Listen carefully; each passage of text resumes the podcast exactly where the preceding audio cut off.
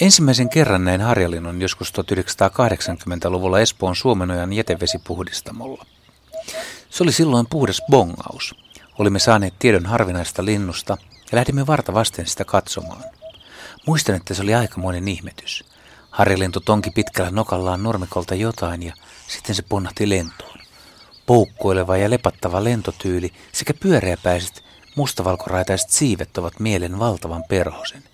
Ja kun lintu laskeutui puunoksalle, se vetäsi töyhtönsä pystyn ja pälyili ympärilleen. Hetken päästä lintu laski töyhtönsä.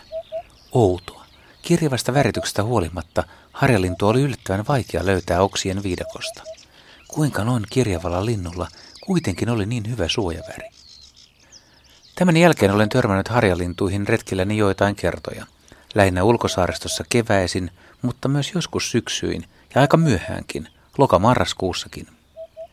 Enpä nyt suoraan sanoen muista, olenko tuon ensimmäisen kerran jälkeen käynyt harjalintuja bongaamassa, vai onkohan loput sittenkin spontaaneja havaintoja. Melkeinpä väittäisin, että ovat. Parhaita harjalintumuistoja on vaikea nostaa esiin, mutta jotkut kohtaamista Ahvenanmaan Logsharella ovat jääneet hyvin mieleen. Itse asiassa tasan kymmenen vuotta sitten, 28. huhtikuuta 2003, olin hyvin läheisissä tekemissä harjalinnun kanssa. Juuri näin puolen päivän jälkeen kuulin tuvan avoimesta ovesta iloista hihitystä ja kun katsoin tuvan ikkunasta ulos, kurkkasi harjalintu sisään. Lintu oli lentänyt hokkasentatun verkkoon ja Maria toisen näytille. Siinä sitä sitten joukolla ihmeteltiin, valokuvattiin ja kehuttiin. Lintu vapautettiin ja se nousi korkealle ja lähti lepattamaan pohjoiseen. Jatkoi kauas merelle, mutta kääntyi sitten takaisin ja laskeutui myöhemmin lintuaseman tunkiolle. Sen ympäristössä sitten muutaman päivän vietti ja tonki pitkällä käyrällään nokallaan hyönteisiä ja muita selkärangattomia eläimiä sekä toukkia. Mutta arka oli kuin mikä. Eräänä toisena keväänä Harilintu viivähti myös pari päivää Lokshaarilla. Tuolloin sattui varpushaukoilla olevan hyvä muuttovire ja niitä tuli ja meni suuntaan jos toiseen.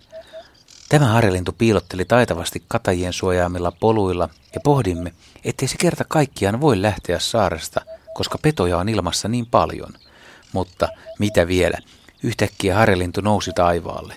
Muutaman sekunnin päästä varpushaukka huomasi sen ja se tuli kuin ohjus majakan suunnalta sitä kohti. Olin aivan varma, että nyt päättyy harjalinnun päivät.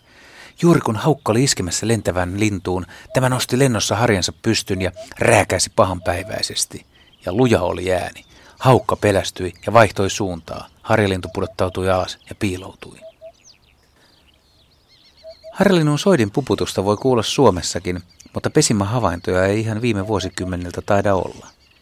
Harlintu on kyllä pesinyt Suomessa, muistaakseni jossain länsirannikolla ja vieläpä jonkun rakennuksen alla. Laji on sen verran harvinainen myös Viron puolella, että pesintä Suomessa ilmaston lämpenemisestä huolimatta olisi melkoinen yllätys. Laji on itse asiassa 1990-luvun lopulla taantunut Itämeren piirin ympäristössä – Suomessa vuosittaisten vierailijoiden määrä vaihtelee karkeasti arvioiden muutaman kymmenen ja sadan yksilön välillä. Etelä-Euroopassa harjalintujen pesimäpaikaksi kelpaavat erilaiset onkalot, kuten ontot puut ja kolot, kivimuurit, kalliohalkeamat sekä hiekkapenkereet. Naaras munii kuudesta kahdeksaan munaa ja hautoo niitä runsaat pari viikkoa. Tuona aikana koiras ruokkii sitä. Poikaset viettävät peessä liki kuukauden emot jatkavat ruokintaa vielä maastossa. Veikkaanpa, että jos joku Suomesta harjalinnun pesän löytää, niin tieto siitä ei ihan välttämättä kaikille kantaudu.